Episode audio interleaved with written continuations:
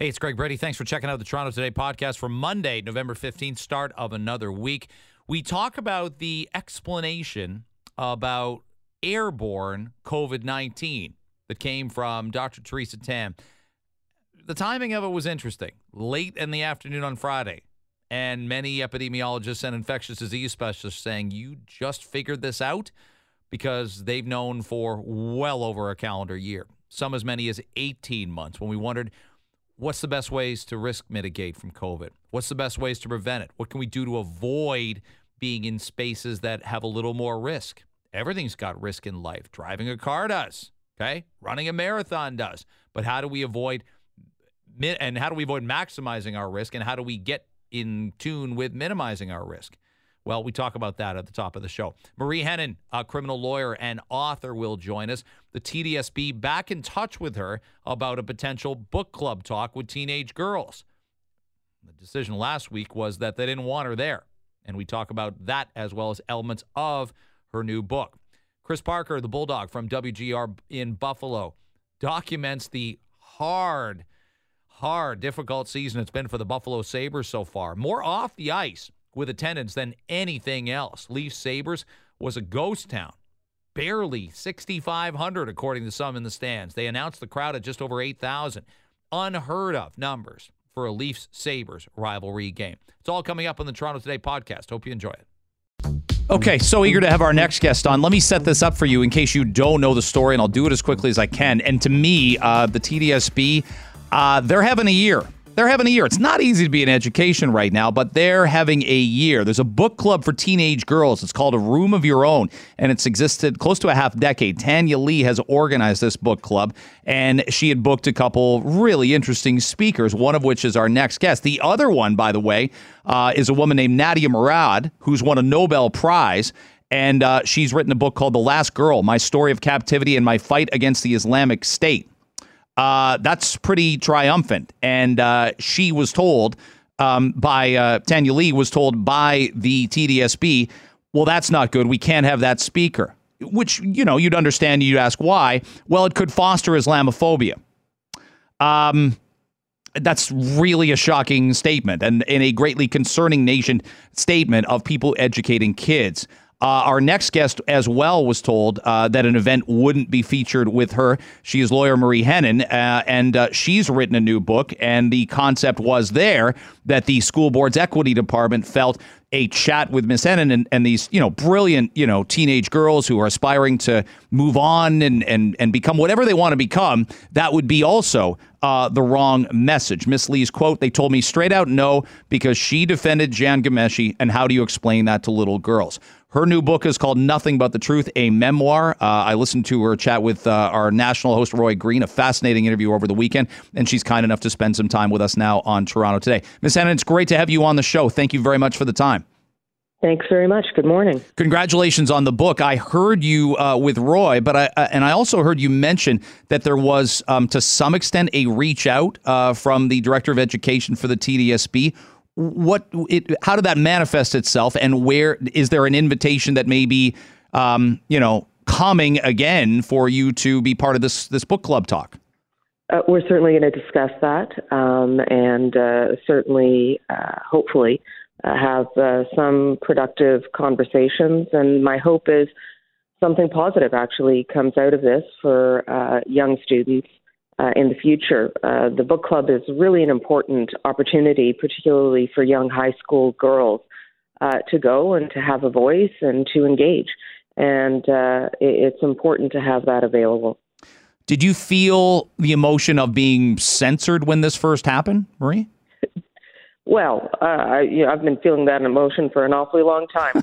so, it, unfortunately, uh, I've gotten used to it um, you know, I think the the uh, emotion I feel is really not uh, a personal one, but uh, one that's shared with the public, which is a concern that we feel. First of all, young people uh, need to be shielded and protected from critical thought, from engaging, from thinking, from things they may not agree with, uh, because they're just not smart enough to figure it out. And I think nothing uh, could be further from the truth.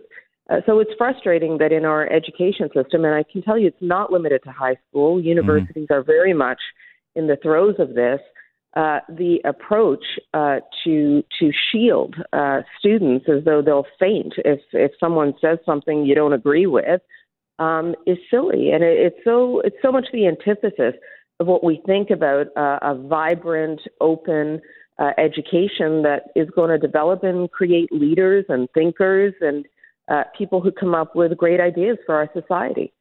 So that's what's frustrating to me about it. Marie Henein is our guest. Uh, her book, Nothing But the Truth, a Memoir. Um, I was going to bring that up about universities and colleges right now they feel so different than when I went and I would guess you went, where it was exactly that, where you'd hear a diverse range of opinions. I remember being in a Middle East politics class in second year. I'm a political science major, and I mean it would it would kick off sometimes, but guess what? The debate would end. Everybody would leave. Nobody would try and get anybody fired. Nobody would get expelled. But it it it was vigorous, um, you know, emotional debate, and I thought I'm learning from this. This helps people evolve their opinions. Do you worry about university campuses and classrooms that that's that's really limited compared to 15, 20 years ago? Uh, very much so, and unfortunately, I went to university even longer than that, Greg. So I don't know about that. um, and uh, and so absolutely, I mean that is very much uh, the concern. I, you know, I think people have a really um, confused idea about what is hate speech, which obviously is something nobody should be uh, exposed to, and what may be offensive or out of the box or or something you quite simply don't agree with. And I think we have to remind ourselves, you know, w- when you go back to the 60s, for example, people who were opposing the Vietnam War were put into that category. We're put into a category of people you were not allowed to hear from because it was, you know, it would be too offensive. So the problem is our sense of what is correct uh, you know, morally and socially changes, and it should. It should evolve. But the way it evolves is by engaging in speech, even, you know, ideas that you do not agree with. It's awfully hard to challenge something when when you don't know what it stands for. Uh, so burying things and insulating people, particularly students, is completely wrongheaded. If you were to say, if someone said, "Hey," if, your agent said, "Let's plan a campus book tour. Let's let's send you across the country. There's no COVID, so not, don't worry about that. Nothing but the truth of memoir, and let's go to college campuses." How would you feel about that? Would you say that's a fantastic idea? I, I hope there's an open exchange and and debate of concepts, or would you say that's a bit of a trap. There's a lot of stand up comedians. There's a lot of ex political figures that don't want to be on college campuses, especially in the States, because they fear they're getting trapped. Someone's videotaping it with their phone. They'll take something out of context and, and boom, it goes viral. No, I, I would absolutely welcome it. And I have spoken at college campuses. I was uh, a professor at a law school for many, many, many years.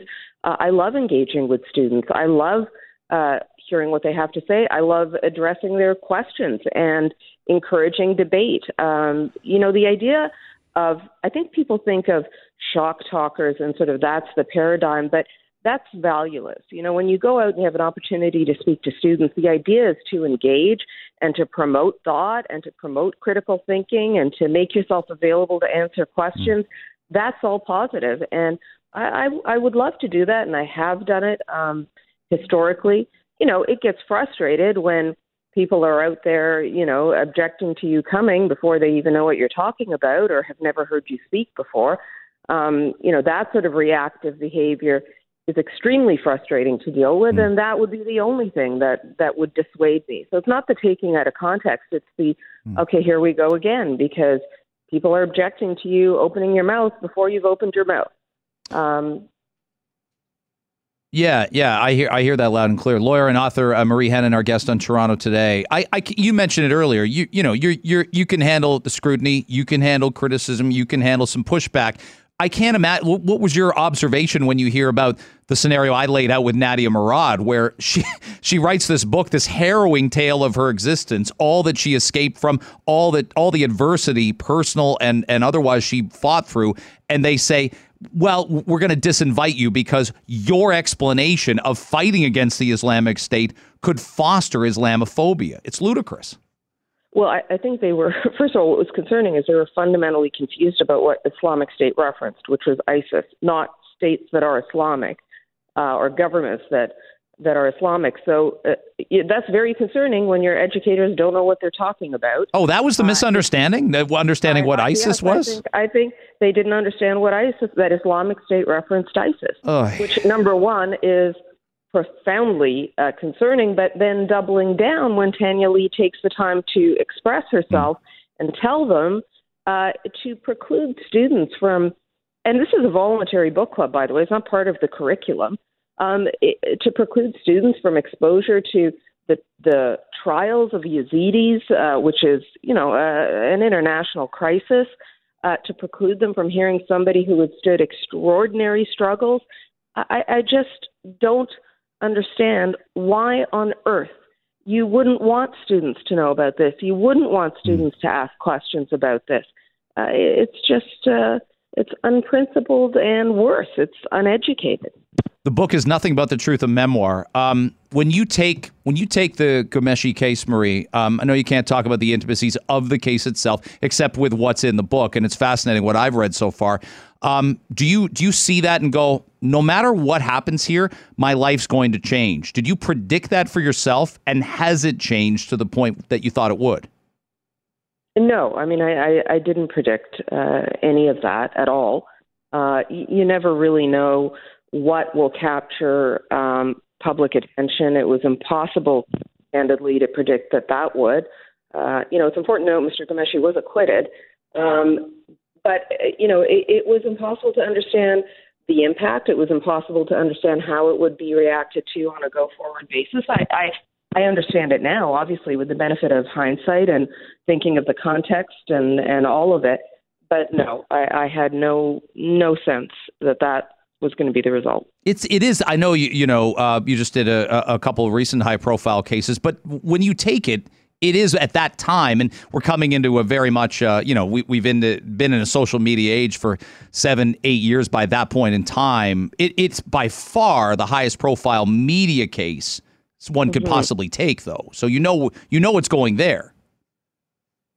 You you know that cases. You certainly know when cases are in the media, that is evident to you. But what it is about a particular case uh, or you doing the case is it's just impossible to predict because you know in, in this country, uh, media and in particular real media, real journalists have their own views as they should. So you don't know what aspect of any case is mm. going to be something that goes viral. Now you add to it social media. Uh, which uh, involves everybody, including people sitting on their on their couch who haven't come to court uh, sure, it becomes uh, it, it, becomes it can be dynamite. It can be uh, extremely uh, combustible, and uh, certainly that was one such case. Well, what I've, that's what I've seen from social media is everybody has a law degree. Uh, everybody can host a radio talk show, and everybody can be an NFL or an NHL coach. I've noticed those things. They've all got they've all got that on their LinkedIn page. Apparently, I didn't realize people were that diverse, but yeah, all in 140 characters, right? amazing. It's, it's, amazing. It's utterly amazing. Um, I hope to talk with you again. What what tell us what the next step could potentially be? Are, are you hopeful there's I guess resolution's the best word I can use, or or a step forward. I I, I think people want to yes. want to see you speak to these these young girls. Well, I can tell you, Tanya Lee is proceeding with the uh, the book club on November 18th uh, for students not at the TDSB. Uh, I look forward to speaking to the director and hopefully getting this back on track. And more importantly, really just taking this opportunity uh, to hopefully solidify this and to do something uh, productive mm. and, and have something solid for the students and, and try to figure out how this happened and how to ensure it doesn't happen in the future and that um, our educators are uh, on the right track. Uh, and I, I think the director mm. is hopeful. The director of education is hopeful as well. And uh, I'd like to turn this around a little bit and make it productive. I love that teachable moments. Uh, yeah. that, that's that's what and, and teachable moments for teachers. Uh, ironically, thank you very much for the time. Congratulations on the book, Nothing Thank But the Truth of Memoir. I hope we get a chance to chat again. It's wonderful to make your acquaintance. Thanks for making time for our show. Thanks, Greg. Take you bet. Uh, that's Marie Henein joining us at 5 o'clock on Friday. You might have missed this. Dr. Theresa Tam has, of course, been uh, front and center. Many uh, health officials have been. And uh, she dropped on Friday afternoon a bit of a, you know, a bit of a tweet storm. That's unusual. Sometimes, uh, you know, uh, public health officials, yeah, and you know someone's potentially running their account because it's done properly and, you know, it's got a sense of timing to it. It's all synchronized. So she wrote this 5:08 p.m. on Friday. What and you know the concept of the Friday news dump, right? A lot of us talk about it in the media, but let me clarify.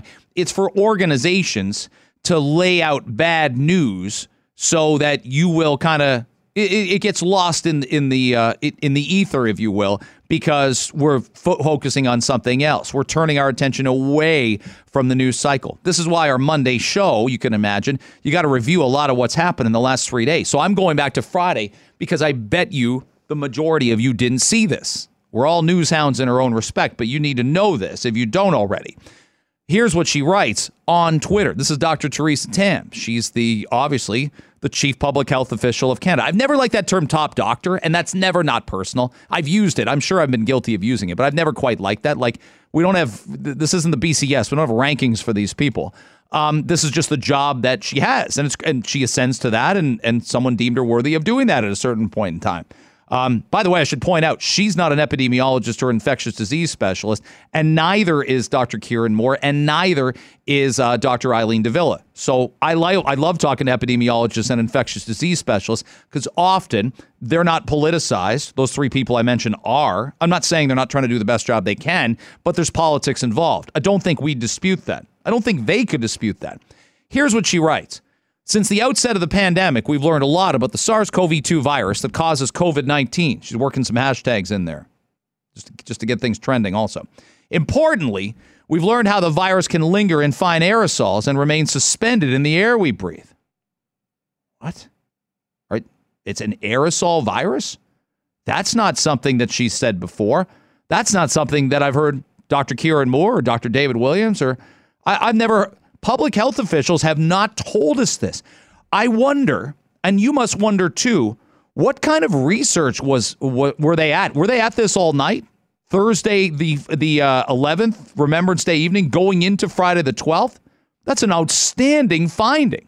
That's remarkable. They must have. So they just found that out. Wait a minute. You're asking. Wait a minute. Are they finding that out on Friday, or are they telling us that on Friday? Always got to ask those those you know secondary and tertiary questions. When did you know this? How did you know it? And when did you know it? It's all these journalism questions. How, when, why? You got to ask these type of questions. She goes on, much like expelled smoke lingers in poorly ventilated spaces, SARS CoV 2 virus can remain suspended in the air, with those in close proximity to the infected person inhaling more aerosols, especially in indoor and poorly ventilated, ventilated spaces. No kidding. Wow, that's re- like I, I, I wish we'd been talking about that on this you know on this radio station or or the shows that I've done since I don't know October at least. I would venture to guess August of 2020 because you have to pass that information on when you know it. And there's two things at work here. One, if you're just finding that out now, you're not doing a very good job uh, at your job. And secondly, if you know before and you don't mention it until 5:08 p.m. on Friday in a bunch of tweets, and what 20% at most of the entire Canadian population is on Twitter. I don't even think it's that high. Um, then you're also creating speculation and innuendo as to when you knew this. This is a problem. So then she goes on and documents mask types, something our friend Ryan Imgrund, something many other people have advocated for. If you're going into a long term care home, as I've gone into for my father in law, they make me take off a cloth mask and put on a tiny blue medical mask, the kind of masks that really don't do much to trap um, aerosols or prevent aerosols from going where they will go. We've talked before about educators and healthcare workers needing better PPE. So she writes this. This is why wearing a well fitted and well constructed mask is so important when you're spending time in indoor public or private spaces with others outside of your immediate household. We're 20 months into this. We're 20 months into this, and you've had people begging and pleading the public health officials because for some reason there's an element of the population, I don't know who they are, who will only listen to these people and they will take what these people say as gospel. Okay? When they tell you that we got to close things down and close golf courses and tennis courts and playgrounds and whatnot, you make people think there's something wrong with the outdoor air. I saw it pure as day for weeks on end. Little kids with masks on in playgrounds. Are the parents putting those on because they think you could catch SARS, uh, SARS-CoV-2 from a slide or a jungle gym or monkey bars or one of those teeter totters that's a lot safer than the ones that you know propelled us into the sky in 1978 if one of the bigger kids jumped off? I don't know, but this is information that would have been really helpful to us months ago. So why is it coming now? I don't have a great answer for that but it's incredibly disappointing. So much so that many people decided that's worthy of a call out. And even people that I would disagree with on the nature of lockdowns and um, vaccine mandates for little kids and, and lots of things like that. Um, Joe Vipond is a doctor in Alberta. At the height of the Alberta crisis a couple months ago, he was very prominent front and center. He describes himself on Twitter as MD trying desperately to save his children's future. And he notes uh, the biggest safety and health failure that's ever occurred in this country is the lack of acknowledgement that COVID is airborne. Um, he links to a uh, page that notes the CDC relaxed protective gear guidelines after an intense lobbying campaign. And this isn't about well, we need better, we need PPE for the for the uh, the hospital workers. So we got to tell you that not to you, don't be hoarding masks right now. Remember when we couldn't find masks in the very early days? It needed to be said we will get you masks and they're important. Use whatever you have around the house. Use whatever you can a scarf, a piece of cloth, anything, a bandana, and cover your mouth and nose when you go into a grocery store or you go into a crowded environment because we need the masks for our healthcare workers and even our educators. And we weren't doing that. Now, school didn't reopen for us in the spring, but you see where I'm going. Let me bring this up as well before we close. It's something that we talked about for ages last week and I pushed back on on uh, on Dr. Peter Jüni's guidelines, if you will. He didn't actually advocate for anything. It just was a lot of, to me, fear based paranoia. Here it comes. Here comes Delta. It's coming to get you. It's this and that. Well, not in the big cities we documented last week. And that's been, people have, have basically emphasized that, and we're still in the same place. Dr. Zane Chagla, who we have on this show, points out still odd to see, but Ontario's hotspots are clearly not Toronto, York, Peel, and Hamilton. Amen, brother need to consider this in how policy is enacted. There are large clusters of unvaccinated individuals, often very closely linked, but Delta is finding its way into them quickly. The positivity rate in Haldimand and Norfolk is 5.23%. In Peel, that's 1.66. And Peel is heavily vaccinated. They're almost at 90%, at a higher percentage than Toronto proper. Sudbury's at 5.13%. North Bay Parry Sound at 4.41. But Hamilton, 1.69. Ottawa, 1.71. So you see where the spread is coming from. And as Dr. Chagla points out, we're going to see patient movement into urban centers, the opposite of what the first wave was. Congratulations to all of us. We've done the work, we've done the lifting. So this isn't about people going out. Like the, the big cities get a lot of sticks sometimes. It's nice living here, but we get a lot of crap sometimes from outside the big cities. We don't deserve it here. And we need to push back against some of these doctors that want something that's province wide. No, no, no.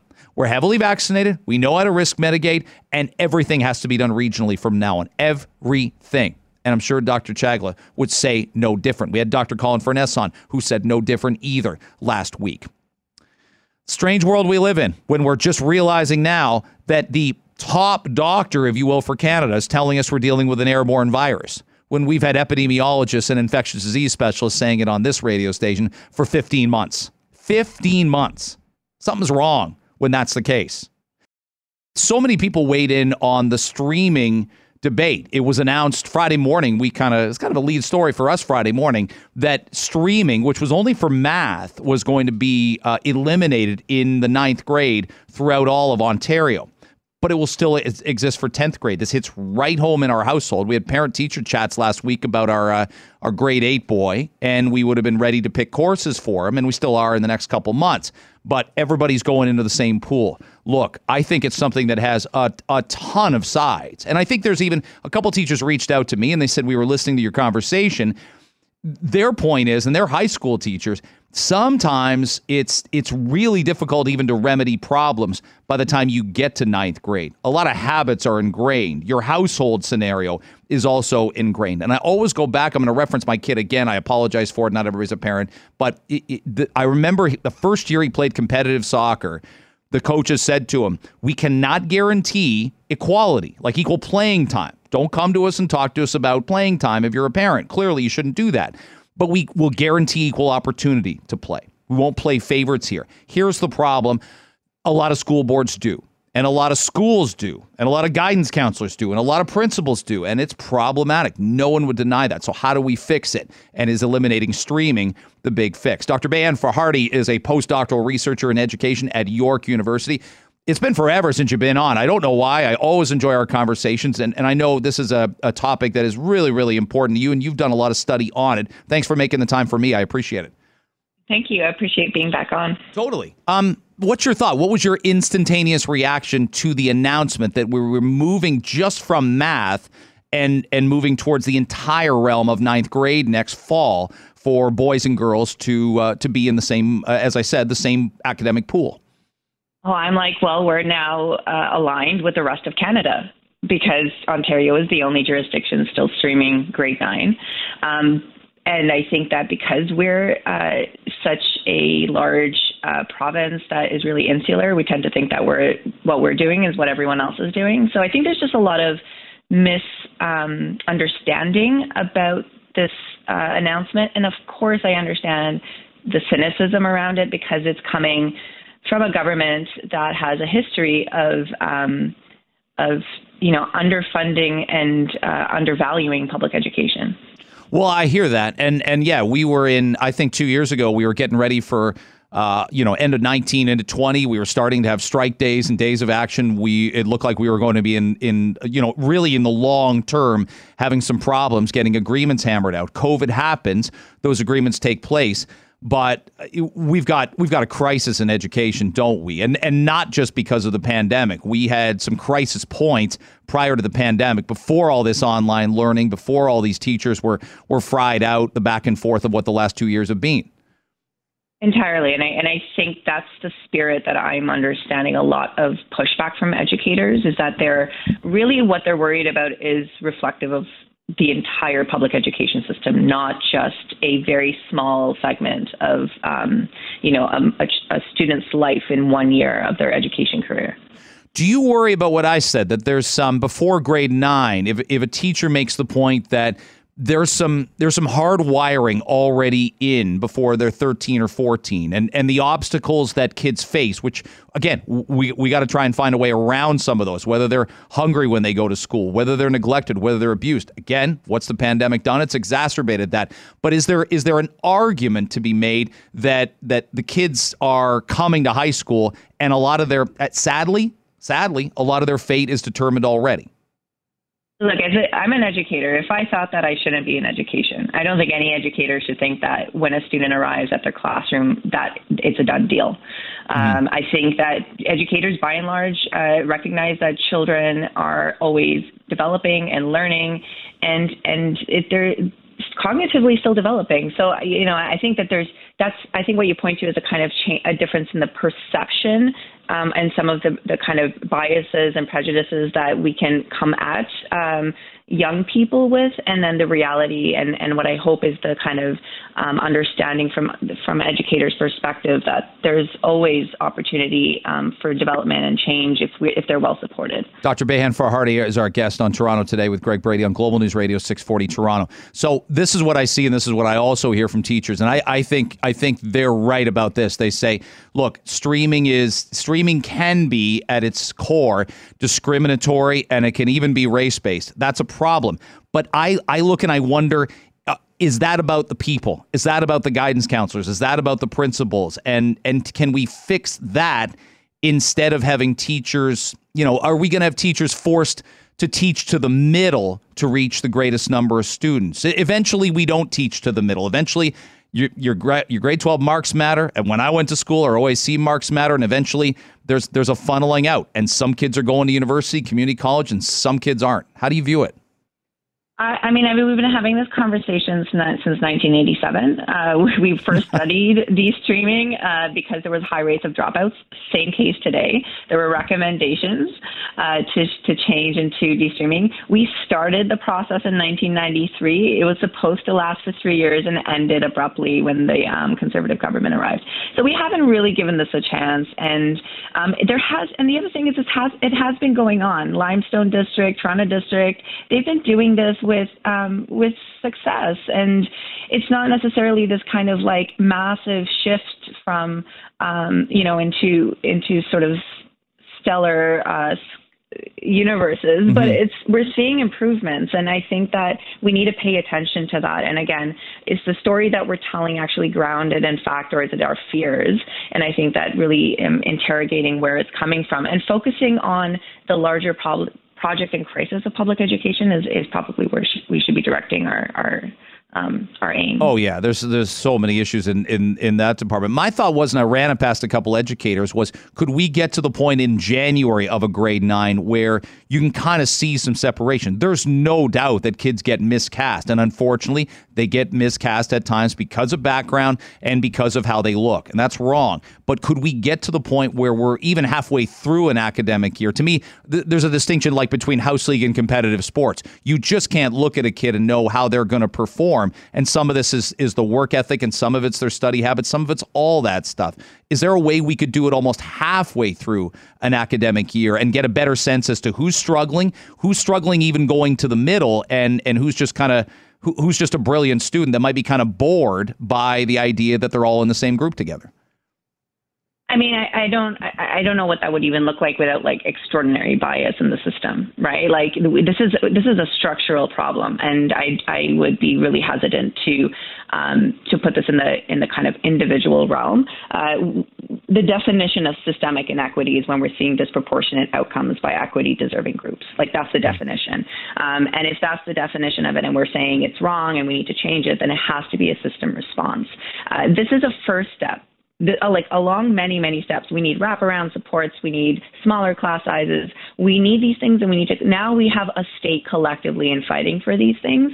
And i'm hoping that this is the kind of um, that we sort of all start to focus on on the kind of problems we need to solve that are collective and not necessarily quibble to me about something that is like long overdue. Yeah yeah. Do do you hear anecdotally from parents that are losing how would i put it faith in the in the actual public system. It's great to have the means and the wherewithal to go to go private, as it were. But the public system has been frustrating for uh, for a lot of parents over the last couple years, clearly, and was was you know that they saw their like you said, large class sizes. Um, it, education was starting to suffer for some, and you only get four years at this in high school, especially. You can't do it over. Absolutely. I mean, I'm a, I'm a parent of two kids in the public system as well, and there's, and I think that I feel like parents, educators are kind of in the same in the same sphere of feeling really um, cynical and and upset about where our education system is going, but also sort of having hope that we could fight around this. Um, we have decisions to make post pandemic. Like this is this is the moment where we're going to decide what the future can look like for our children, and um, you know we've got we've got decisions to make in the next year. So I'm hoping that we make decisions that prioritize education. Dr. Beyhan Farhadi, our guest. I got about 45 seconds. How much are you hoping or counting on either the Andrea Horwath NDP or the Stephen Del Duca Liberals to to get education front and center? When we talk about well, what could be in a you know a three hour election debate next spring? I hope education doesn't take a back seat. I know there's a ton of critical issues that that equal education, but it better be there, and they better have a platform to explain to the public to be that contrast to what what we've seen for three years in this province. I, look, I agree with you, and, and I will say that what politicians do depend on what we demand of them. Mm-hmm. So I think that that's we need to remember that we really do play a central part in the democracy, and not to rely on people out there to to um, to sort of put forward mandates that we should be demanding. Van, you're a great guest. Thank you very much for coming on. I appreciate your passion on the issue, and we'll talk again. Uh, I really do. I really do appreciate the time. Likewise. Take care. Okay, uh, Dr. Beyhan Farhadi, our guest. Okay, what a great example of uh, journalism and why you should support journalism, why you're listening to this show right now. You want to be informed, you want to be in the loop, but uh, it doesn't matter to me. Globe, Star, Sun, whatever, um, support it because you get stories like this, and a lot of people on my radar were talking about this story. I got texted it from two different people who've never met each other in their life, and I started reading it. We're like, we got to talk about this story. Uh, Kevin Donovan's a fantastic investigative reporter at the Toronto Star, the author of The Billionaire Murders, The Mysterious Deaths of Barry and Honey Sherman and something quite mysterious happened to him. But it's, it's pretty common. He had his car stolen from his driveway, but this was not any ordinary joyride, and he documents it in his uh, in his work in the Toronto Star. Kevin, it's Greg Brady. It's great to have you on again. Thanks for making the time for me. Thanks, Greg, and thanks for that shout out to journalism. Totally. Well, not not exactly your your average uh, joyride. Many of us, um, I know my parents had their car stolen when they were in a movie. They got it back the next day. It was kind of hot wired things have changed a little bit. Your car disappears from your driveway, and do I have this right for the audience? Less than 48 hours later, it's at the port of Halifax, ready to go to the Middle East. You've got that right. Yeah, it was. Uh, uh, my tracking device showed that uh, it left uh, our driveway in Etobicoke at 3:02 a.m. 3:05, it ends up at a little parkette where they must have disabled the tracking device. And then, yeah, police called me last Monday and said, uh, "Guess where your car is? It's been found. It's in Halifax." When were you first aware the car's not in your driveway? Well, uh, so it, it, gets taken, uh, and then there's this this moment uh, when when you realize that, oh, did I park it somewhere else? Uh, uh, call the police, and they these days don't come to your house. They to take a report. They just uh, uh, take the information over the phone, um, and, and, everybody just assured me that uh, that it would never be seen again. Kevin Donovan's our guest from the Toronto Star. So, so yeah, walk us through a little bit. I definitely want to uh, amplify the story and get people to, to read the article. But the, you had something that I found really, really interesting in that, they, yeah, they're not putting wires together. This isn't what you see in the movies. There's an electronic signal that they are able to send to your keys inside the house, not just to unlock the doors, but to start the car as well? Yeah, and, and there's I think many different ways to uh, to steal a car these days. What I think happened to mine is uh, so my key fobs uh, kept inside the house, uh, not near the door, uh, but I didn't have any other protection, which I now have. We can get into that. Uh, mm. they, they, would have picked up the signal from outside the house, uh, used that to uh, um, send a signal to the car, thinking that I had pressed the the unlock button. Car's open, and then with the Toyota Highlander, and I think a lot of other modern cars, there's a there's a port that's a diagnostic report, uh, port underneath the dashboard uh, that if you, you took your car in to get it serviced, they would check to see the health of the car. Uh, they attach to that. They're still in my driveway. It's about a minute later, and uh, they use that to both start the car and also to clone uh, the uh, a new fob. So two new fobs are uh, made, and, and fobs. I mean, in the old days, we had uh, a key that actually inserted into the ignition. Many cars now just have a have a fob. Uh, you start the car. Uh, so that's that's what they did, and then uh, they back out, and uh, it was 3:05 in the morning. I didn't get any warning at all, uh, and then realize that the car's gone. It's a, it's a, and there's a quite, as you know, there's quite a big, uh, you know, this is worth it. This ends up being worth it, not just for the thieves, but for the people that will uh, ship. And it, it's unbelievable that they could explain. And, you know, the idea that we have a harbor and a, and a port should mean, well, there's a legitimate, you know, system of checks and balances to make sure tons of stolen cars aren't getting shipped across the Atlantic somewhere else. But it doesn't look like it works. Yeah, and so in my case, according to the police, the uh, customs uh, Canada Customs people in uh, uh, Halifax were doing some sort of a sweep, and they did recover uh, two days later 30 cars, including mine. Um, the the port of Halifax is enormous. Um, I wrote, I think, incorrectly in my uh, story that about a thousand of these shipping containers can fit on a ship. Uh, somebody who pays attention to this stuff said that you know there, there's yeah, ships that hold 10,000 containers. Uh, Canada, like most countries, is more interested in what comes in, not what goes out. And so, while they could theoretically check every uh, container that is going onto a ship bound for the Middle East, they they just don't have the person power to do that. And uh, so, but in my case, for some reason, I'm not too sure why. I think something is going on behind the scenes where they had a reason to look at these uh, containers. They they found it. Mine was snuggled up against another Toyota Highlander, same uh, sort of vehicle. Uh, the the containers 40 feet long can hold comfortably two cars. They can even hang a third one from the roof, but that causes damage to the car so they don't often do that. And and the the manifest, the the document that describes what's in it, I don't know what mine said. I'm told that sometimes mm. they'll put something uh, fraudulent. They'll say that you know it contains some other devices, uh, uh, dishwashers, for example. Though I don't know how many dishwashers we're sending to the Middle East. Uh, and and the other thing to tell you is that when they opened uh, the container, they were surprised to find by Ontario plates on it, which you would think the thieves would have removed those so it could at least look like a new vehicle being shipped overseas. And these hmm. vehicles, two to three times the value uh, where they're going. Um, and there's a concern that uh, that this money, these ill-gotten gains, are going to fund uh, organized crime and terrorism. Did you? Uh, you did remarkable research on this. It, it feels like as well um, with, with, neighborhoods, and I think about this. If if I d- deem my neighborhood, and I say to people, well, you know, if you had to check a box, do you feel like you live in a safe neighborhood or an unsafe neighborhood? Well, a safe neighborhood means like I don't expect a home invasion. I don't expect there to be a stabbing. But I feel like there's no neighborhood that's that's proof for this. Clearly there isn't. And and if anything, the more affluent neighborhoods are going to be where these thieves are looking for vehicles. Plain and simple. Yeah, and it's been interesting, uh, Greg, over the last two days to get responses from people uh, all around the GTA and as far away as Barrie telling stories of their cars that were, were stolen. the, stories are almost identical to mine. And uh, uh, uh, talking to a man yesterday from Leaside, uh, talking to a man, uh, a woman, a man and a woman couple whose car was taken from Scarborough, uh, and all this is in the past few weeks. And so, so looking at this and and talking to police, it seems like they move from area to area. So yeah, there's there's no area that that is uh, is is safe right now. Uh, somebody who lives up in, in Barrie said, "I can't believe it. They they've, they've come here now." I know. Uh, I know if this happens to me, your story is like like fantastic. I think people should print this out. I'm gonna have to print your story out, leave it by the front door because if this happens to me, I know my better half is going to accuse me of leaving the keys in the ignition or leaving the door unlocked or leaving the keys on the doorstep or there, will be some. I'll be semi responsible. I'll be a semi co conspirator if I don't print your article out and show this can happen to anybody. Yeah, and, and there are a few things that, that uh, are not absolutely perfect that you can do you can get these things called Faraday pouches that that uh, stop the signal from coming from your keys. That they're not very expensive.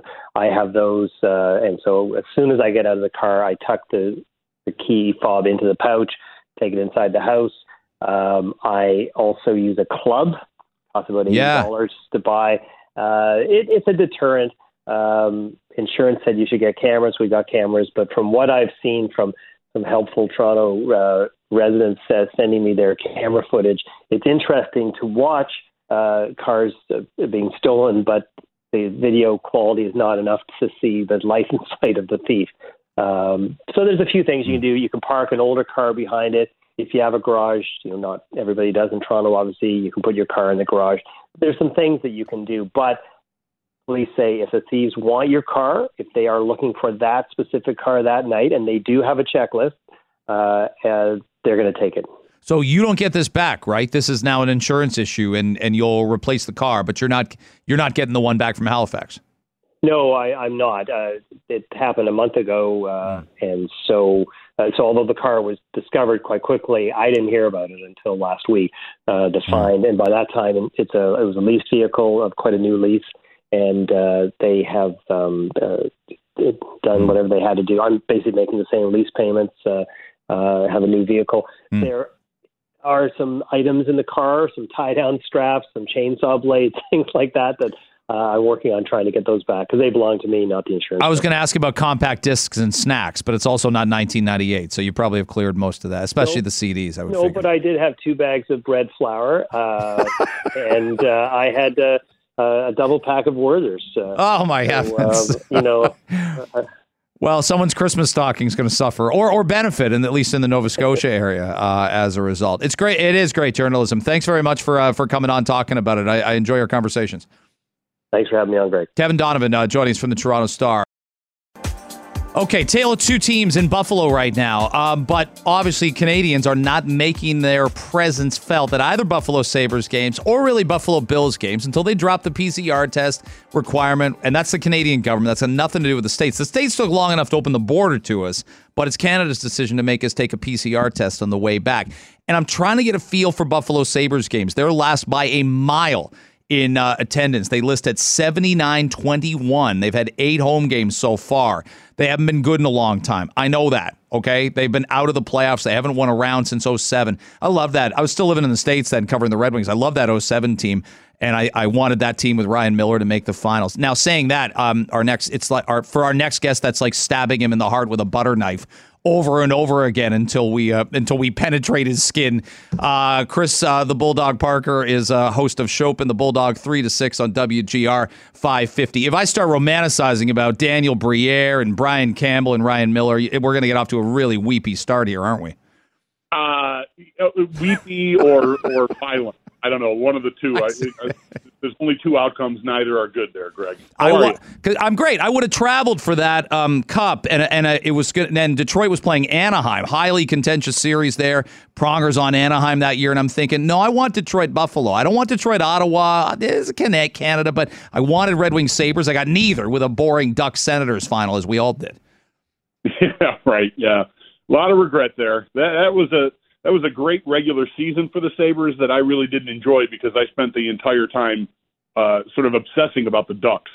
Because uh, I felt like they were the team most likely to come out of the West, and then the Sabres didn't even get there, and it you know it ended in five games with Ottawa in the conference final and I sort of sat here in my living room staring at the TV, going, "What the hell just happened?" Well, and, and Ottawa laid down like a like a puppy, uh, getting its belly scratched in the in the Stanley Cup final. So I reached out to you last week, and, and this was an interesting weekend because the Oilers and McDavid come in Friday night. That should be a draw in any hockey market. I know what a good hockey market Buffalo is, and so do you.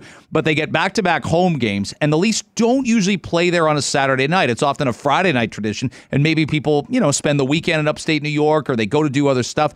But I, I reached out to you and I said, I'm, you know, attendance is going to be a problem Saturday. And then I see the anthems. I was I was mortified when you see that on TV for Leaf Sabres. Is it just par for the course, or do you go clearly we've got no Canadian influx coming to Buffalo Sabres games?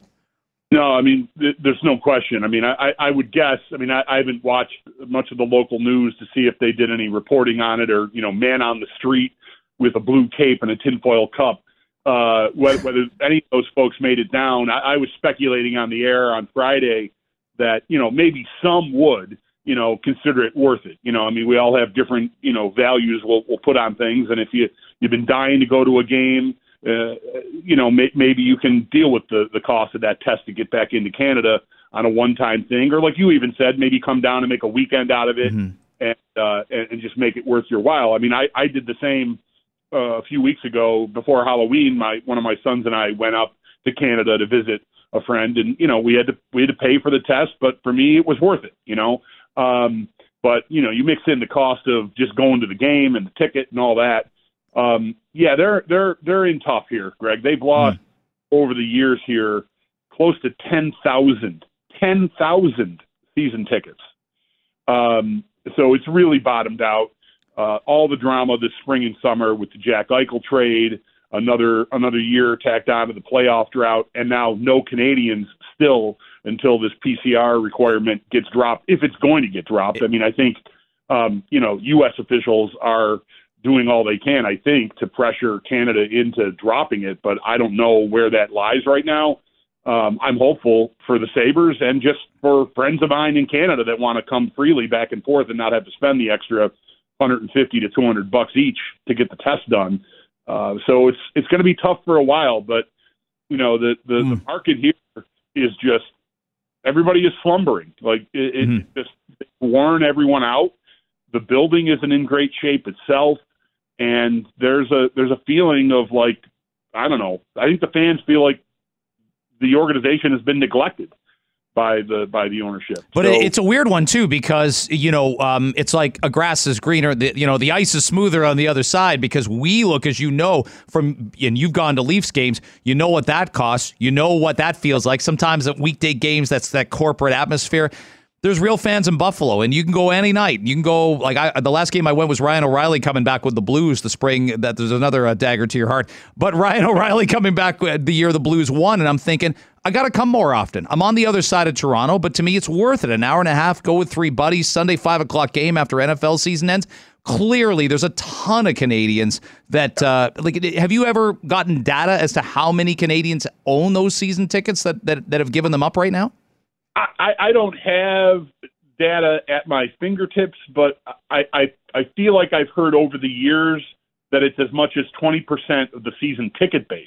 Mm-hmm. So and, and you know now that doesn't account for walk up or secondary market sales on a Saturday or a Friday when you're playing Toronto because clearly the building is at best for Buffalo from a from a Sabres fan perspective when the Leafs are here in normal times it's like a 50-50 split at best. I mean the, the numbers have been growing and growing as the Sabres fans here have been more willing to unload those tickets and try to get some of their money back um, on the secondary market. So um, you know it's a huge huge impact not having those fans you know liberally able to cross the border and, and come to these games because there would be I mean I have no doubt if Canada could travel freely, that that building would have been full on Friday or Saturday night. Yeah, maybe Friday too with McDavid here. What does this do to to the you know Pegula's bottom line? I mean, look, they're in it for the long term. They're in it to get the Bills a new stadium. Also, they've got a Super Bowl contender for quite some yeah. time. It looks like with with the Bills. So on that front, everyone's happy.